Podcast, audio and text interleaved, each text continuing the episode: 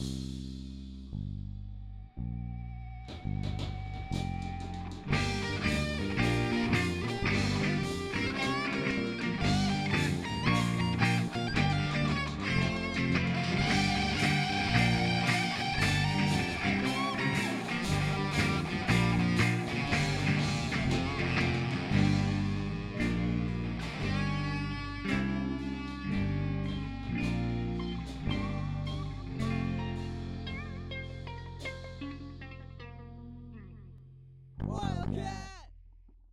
Welcome to the WeGo Places podcast, where we catch up with WeGo grads who share with us the story of the journey to their unique careers. I'm your host, Brian Turnbow, English teacher at WeGo since 2001, and you just heard intro music from Andy Georgiev, class of 2022.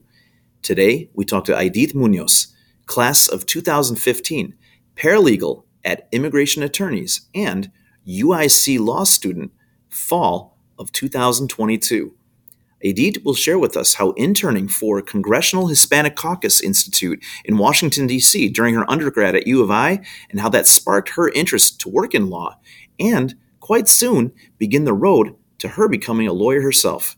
Be sure to check out episode page on wegovox.podbean.com to find a link to Aidit's documentary, La Hongüera, a history on how her family came to West Chicago to work at the Campbell's Soup Mushroom Farm.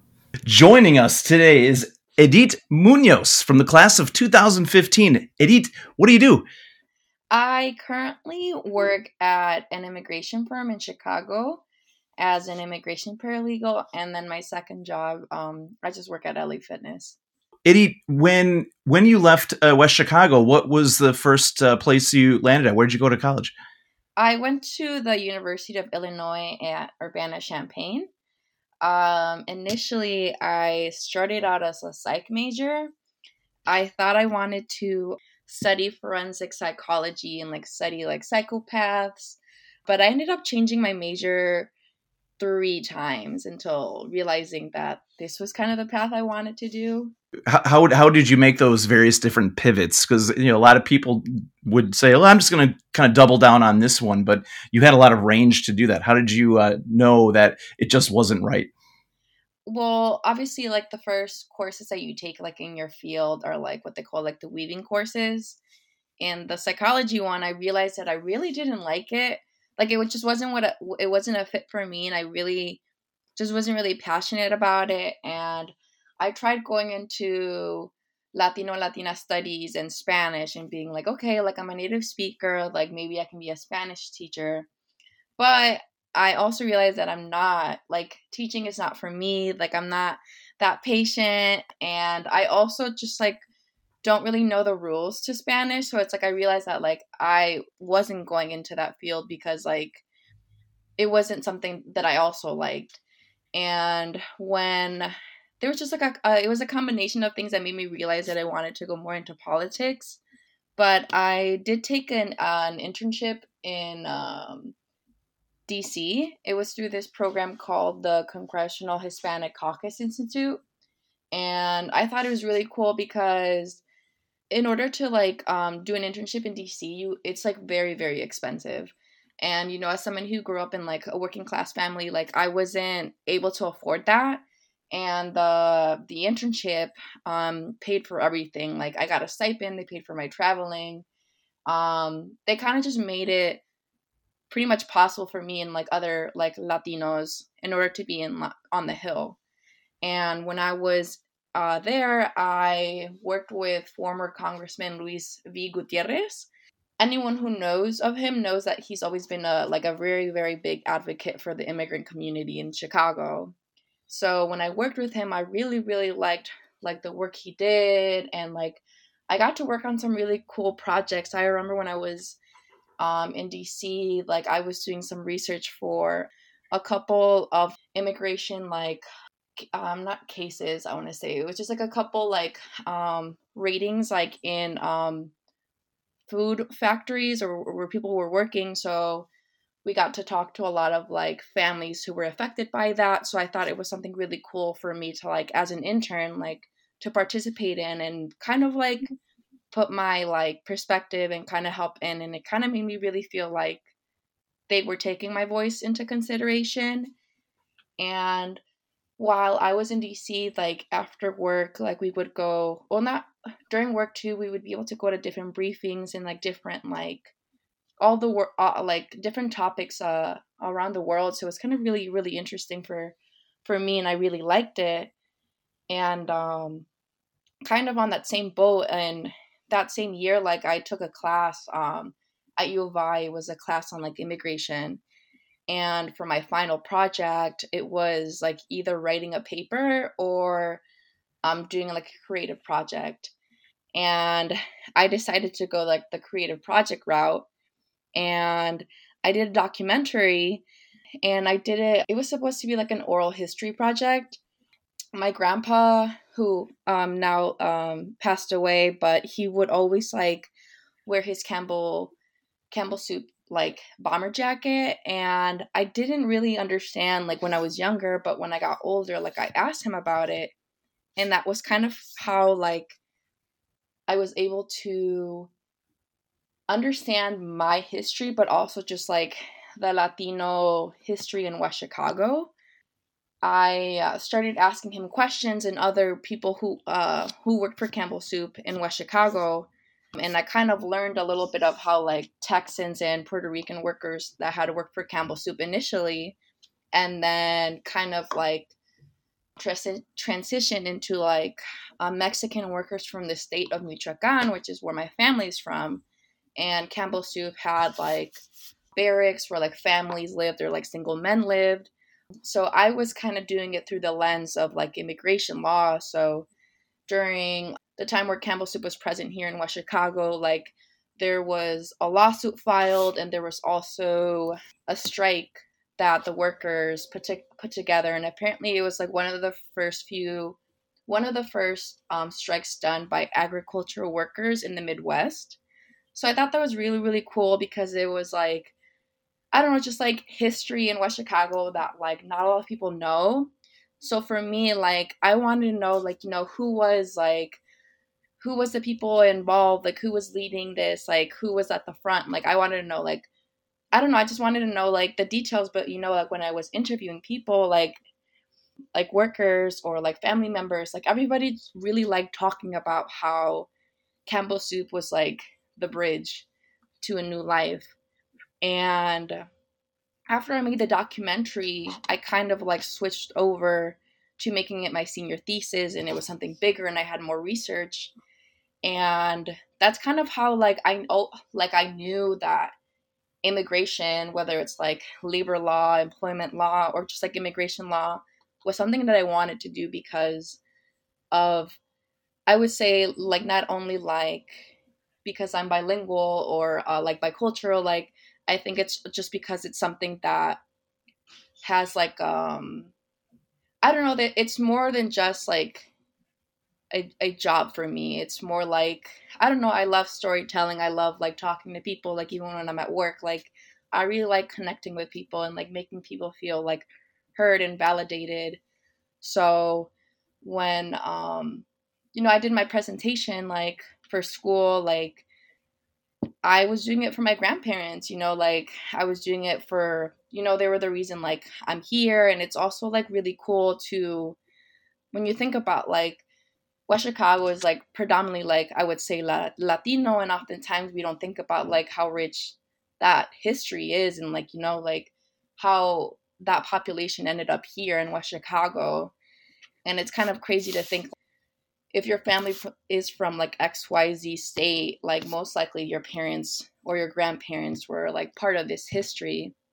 But that was kind of like one of the pieces, like when I was like deciding what I wanted to do because I have always wanted to write a book about this or just, you know, get this like a bigger platform it deserves. And after I graduated from school, I started applying for law school. And I also applied for my PhD, like to try to do a joint. And you know, I got an interview at Yale, but I ended up going through with uh, law school for now. I do think that, like, in the future, I still want to pursue that but I start law school next fall at UIC. And like I'm happy to say that I I got a full ride to law school. But that's what I'm working on for now. And um, I don't know, I would say like definitely like I had to like I don't know, like it was like a trial and error, like kind of like I'd like to try stuff out and then that's how I realized that there are certain topics or areas of study that I didn't want to do, but it's kind of what made me more sure that like immigration was more of the route that I wanted to go. If you wouldn't mind me to kind of back up a little bit, how did you how did you even know to because uh, I have so many questions just about your time in Washington D.C. But let's just start off with the first part of that. Um, how did that opportunity even uh, come to your awareness that you that was something that you knew that you could do, and what was the process uh, to apply?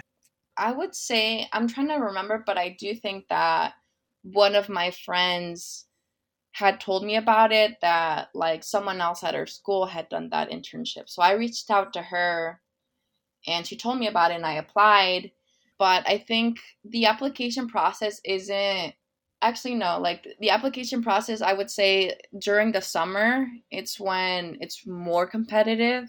I I, I went for a semester. I went during uh, the spring semester of my sophomore or junior year of college. Like it's just the typical process, you know. It's like if you were to apply to any other internship, like you know, you need letters of rec.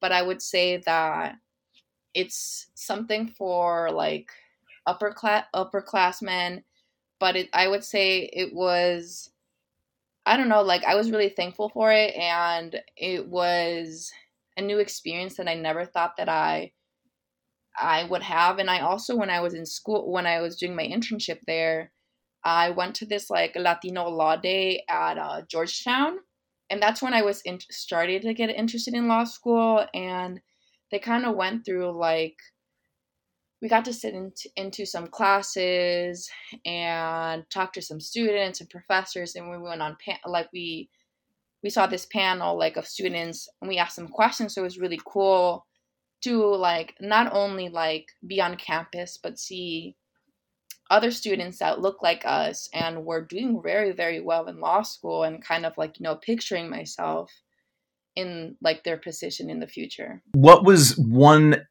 maybe part of law that you really seemed to gravitate more towards while you you were there?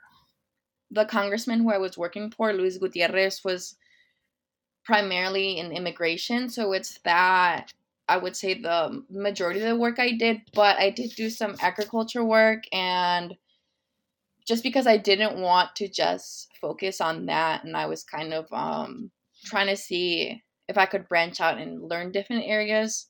I also got to like on behalf of the office, I got to lead a couple meetings. Um, so when I was uh, I think I was a senior in, in high school, I worked at Dunkin' Donuts like during the summer. So when I was in DC, I told one of the um, my uh, mentors there, and he let me lead this meeting with like some heads of like Dunkin' Donuts. So it was kind of funny to think about it. It's like I literally was just working there when I was in high school, and here I am, like, I don't know, just like looking more of the business side of it. But I would say it was kind of like whatever I wanted to try out or like do, like I could ask. But that's also just like in any role I've ever been in. I've never been really scared of asking for something that wasn't in my comfort zone because I kind of like I'm always interested in learning more. I think that's a really interesting kind of permission that you have and confidence that you are describing there. One of my favorite expressions, I uh, someone had once said that there's no growth in the comfort zone and no comfort yeah. in the growth zone. You know, and you really seem to be uh, exhibiting that. Uh, how, when did you first uh, understand that that was something that you had that felt confidence that you could do those things? Definitely, like the way I grew up and just like surrounded by like my siblings, you know, my siblings really kind of helped me be more confident and kind of like reassured that like what I'm feeling is valid. So I think definitely like being surrounded by people that very much validated like how I was feeling in order to like be able to say confidently that. I love the option that you were given for your senior thesis which was you could write a paper in the traditional sense, but you worked in a medium for the documentary. I, I want to go back uh, to that. You know, that's not an easy thing to do because you know you you probably have been you know I, this is how you write a paper. I have to research it. You know, there's how, how did you find the learning curve to uh, kind of understand how to work with microphones, editing, and film, and then really kind of storyboard all the information that you're bringing out together. I, I would love for you to maybe describe the the process of how you kind of brought all of this together. Yeah, so for my immigration class, I did a documentary. And for my senior thesis, I did like a thesis, but I also did include like video aspects. I'm not the best with like cameras and like editing and stuff, but um my sibling Manny Munoz was able to like help me get cameras and stuff like that, so they were definitely a big help in that. And for my senior thesis, like they were also really big help with um some of my videos. The videos for my thesis were just like um small portions of my documentary um and just like a combination with my newer research. So, for example, like there's a, a Facebook page that I found for members who were present during or had family members who worked for Campbell Soups and um and the the community actually calls it La kind of coining off the the mushroom term for that's what was being harvested at uh, Campbell Soup. So I like on that Facebook page I would comment like videos or like to see if I could get some like interaction and that was part of like the research that I put in my videos. Um like the comments or like pictures and stuff like that. So it was definitely a little bit challenging because I would say compared to the other thesis that were being presented like uh in my department mine was definitely a lot lot a lot less like um by the book or things like that. It was obviously an oral history project, so a lot of my evidence was like people, videos, pictures, and stuff like that. But I do think that like it was more of a project that I wanted to do for my family, for West Chicago, for myself. So I don't know. I, I really, really loved it. And I wish like I would have had more time. And that's why like I mentioned like I'm still like considering getting my PhD at some other point um, just because I just don't think that um, this story it has like has get has gotten its platform that it deserves and like I don't know it just it would just be really cool to have like West Chicago in like in more history books or things like that. So amazing. Do you still have a copy of this documentary? Uh it's on YouTube, but yes, it is. Um, but if you're interested or if anyone's interested and I can share the link or even to my uh, just for for people who don't know could you maybe give just a, a summary of like the the decades and the uh, just kind of more of the the arc of what the uh, campbell's soup um, uh, kind of mushroom camp and, and, all that was like in west chicago yeah so i i want to say off the top of my head it was between like the 1940s to the 1970s kind of pushing it to the 80s um, and it location wise, it's kind of where Wheaton Academy is now. And as I mentioned a little bit earlier, at first it was like Puerto Rican workers and Texan workers that were working for Campbell Soup. And what it entailed was just like growing, harvesting, and like picking mushrooms. And if if you don't know how to grow mushrooms, like they're they're um you have to grow them in like a dark, dark place and you have to use water beds and it, there's just like a lot more. It's not what the typical like growing that you would think that's outside. Campbell soup had barracks and like a soccer team for the people so it's just like it was i would say it was a lot more community based and obviously uh, a majority of the people that worked like you know picking the mushroom was latinos i'm trying to um so you graduated from U of I, mm-hmm. and then how did you find your way into law? So right after I graduated, I was I took I gave myself a little break before studying, but I was working like a full time job during that time at another law firm. So I was like working eight to five and studying for the LSAT. And um, but I I didn't really I didn't really know when like I I wanted to apply. And if you know like if I'm being honest like I applied to law school twice and the first time I didn't get in because the way I think about it is like I was rushing it and I really just wanted to get it over with, but I knew in the back of my head that it was not my time to go to law school. Like like I mentioned, I was working full time. I don't think that's that's the way to go if you are trying to give like the LSAT your all. And as someone who I like when I was in high school, I was really bad at standardized testing. Like the ACT was not my thing. So having to put like you know time out of my schedule to study, like I find I was not financially stable enough to take time off to just study. And so when I applied um, the first time, I didn't get into the schools that I wanted to, and I knew that I had a, a, better chance of applying, or I'd be a better candidate the second time around. Um, and it took a whole pandemic for me to be able to, you know, get time off and get paid, you know, and just study. That summer, when the pandemic had started, like around March was when I was first uh, hearing back from my schools, and I was also just like, yeah, I'm just gonna start studying for the LSAT. And I would say like I'm kind of really thankful that that all happened. And at first, I was kind of you know really disappointed. You know, I had that imposter syndrome, like you know maybe like this isn't the route for me. But I I don't I I was really proud of myself, you know, and it's kind of hard for me to like believe that I was able to, you know, to get into law school not only obviously the second time around, but like with a full ride.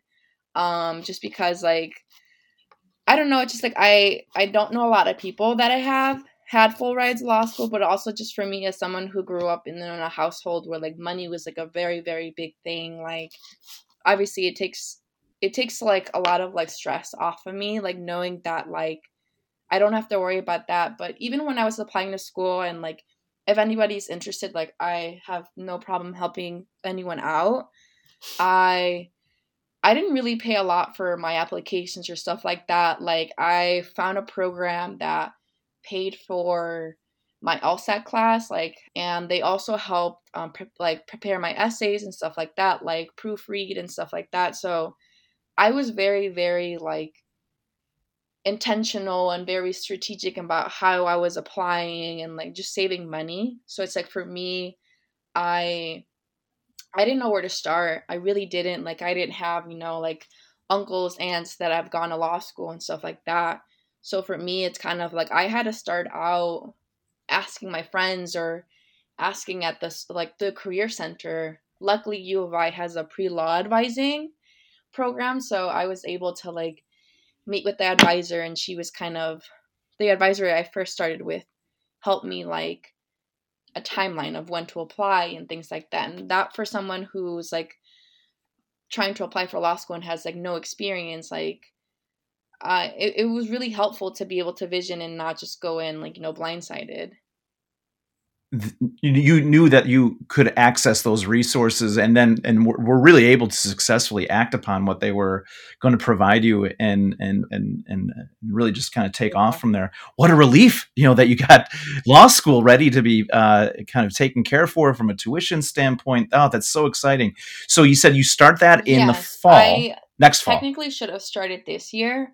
I deferred just because of uh, family reasons. Um, my my grandparents they're like who I wrote my personal statement about like they're who my thesis uh, is about like two of my grandparents passed away and one of my abuelitas is still left here in West Chicago so I moved back and I'm trying to save some money and spend more time with her just because I don't know I just like I get really emotional thinking about law school and just thinking about like they're the whole reason that I wanted to go to law school and I don't know it's just like I kind of like want to make sure that I also right before I start school, like I know I'm not gonna have like people always describe law school as like having no life or just like studying, studying, studying. So it's like I would like I don't know. I feel like right now is like a, the perfect time to like I don't know, spend more time with my grandma, you know, and because of the pandemic, like my job has given me one of my jobs has given me the flexibility of working from home some days.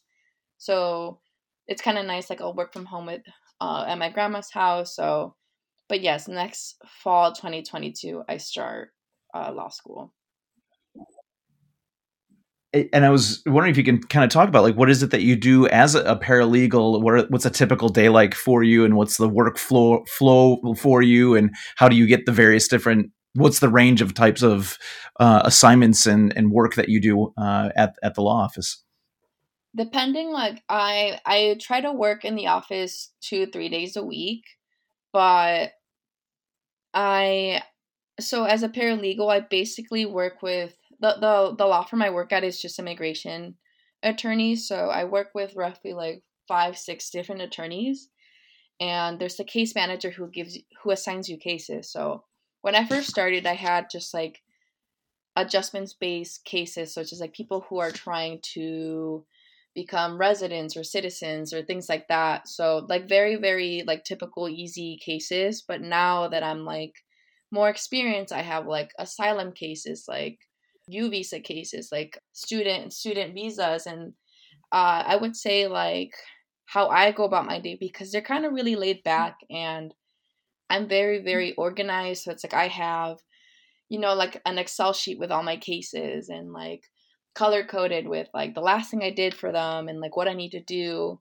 So I uh, it's kind of like pretty much like working with the attorneys and seeing what they there's some attorneys that ask for you to do more for them. So it's like it could be like translating documents. Like there's only a couple attorneys in my firm that speak Spanish, but for the most part, like a lot of them rely on me and like translating. Like it could be phone calls or documents, but most of the times, like I meet with the clients and go over documents that they brought in or forms. So it's like that's a really big thing. It's like um, having clients like fill out questionnaires and so I can fill out the forms for them and you know like going over like documents that we need and then my job is also to put together these cases like um and filing them so i would say it's just like the way i think about it like i i feel kind of like geeky because i really like my job like i kind of see it like puzzle pieces so it's like okay i did this thing i need to do this thing and like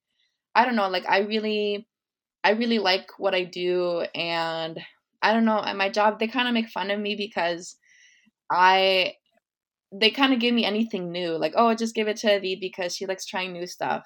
Because I do, it's just like I I don't know, like I might get really anxious at first because I don't know how to do something.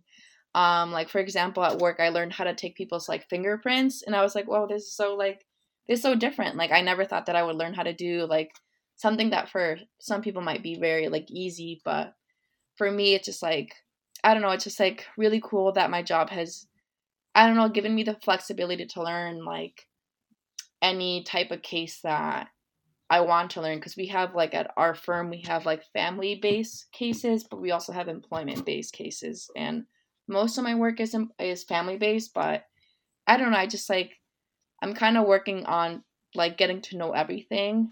Um before I before I start school. It, it, it, I I've interviewed some uh, alumni that have gone off to be lawyers, and I know that in during law school they are um, definitely exposed to different types of uh, law uh, during their studies. Uh, do you have one that you? Because it seems like you had a, a, real breadth of experience of the type of things that you're exposed to at your current work. Is there one that you're kind of seemingly already have a budding interest in right now? Obviously, I've I've been working with immigration for a while, and it's the one I'm most likely going into. I've I've also worked at like a criminal defense firm, and I also really like that. Um, I think for me, it's between definitely like immigration and criminal law. Um, just because personally, I think that's the type of law that uh, black and brown people tend to be affected by the most, and I feel like it's the space that I think for me, like specifically, like I think I, I would be the best in, and I think that I'm the most interested in. But as of now, definitely immigration. Like, I don't know what route specifically, but I, as of now, like, I'm looking more into like potentially like being a judge. Adit, I always like ending the interview with uh, tips for success that you could give current Wildcats. What would you offer them? Wrote down like two, actually three. So the first one I would say is definitely network. So it's kind of something I learned when I was in DC. You know, getting people's business cards like and talking to people and just seeing how like you can connect with people and understand because maybe you not, might not know this right now but at some other point you'll meet someone you'll be like oh my gosh i know someone perfect for you to connect kind of seeing how like not only how you can help others but how others can help you and in that same kind of like umbrella like finding mentors i think that that's probably like the, biggest one I have. Like I have different kind of mentors. Like I have mentors in my field. I have a couple of one of my mentors. I met her uh, when I worked at a paint store in, at U of I. Like I carried out her her paint, and she ended up donating money to my like sorority scholarship. But she she ended up being like one of the best mentors I've ever had. Like it's just like people that you might not know in what way they can help you grow. Sometimes it's like professionally, but sometimes it's just like you might need someone, I don't know, like to help you like adulting. Um I love yeah. that word. It's and so the true. We all need that. I would say um you know, I know that oftentimes we talk about, you know, finding a seat at the table, but I really think it's about creating your own seat at the table. Um, you know, especially for like for women, women of color, you know, black and brown students, I feel like oftentimes we don't have a seat at the table and we have to create it. Um, so I think I don't know, just like finding finding a lot of empowerment in who you are and just knowing like you're worthy and um it's kind of like that imposter syndrome and when you go to college you kind of realize that like you feel that and i feel when you asked about like the whole confidence thing it's it's a work in progress like you you have to keep telling yourself like sometimes you need like powwows and be like dang like i need somebody to tell me that i'm doing this like i'm doing it right but yeah i i would say those three things are like uh i know something that can help you at least if you don't know what you want to do but for sure helping you feel like you're going the right way. And if anyone who's studying like law, I mean, or wants to study law, wants to connect, like I am more than like happy to help any U of I, I mean, uh, West Chicago student or alumni as well. Adit, this has been super informative, and I, I'm so excited to uh, learn more about your documentary, and and very and even more excited about what you're going to do next fall when you start up law school at UIC. So thank you so much. Yeah, thank you for having me. Thanks for listening. Help spread the word about We Go Places podcast by sharing this episode with one other Wildcat. As always Find past and future episodes on Apple or Google Podcasts or any other platform. Just search WeGo Vox. That's WeGo V O X. You can also stay current by following us on Facebook at WeGo Places Podcast or on Twitter at WeGo Places.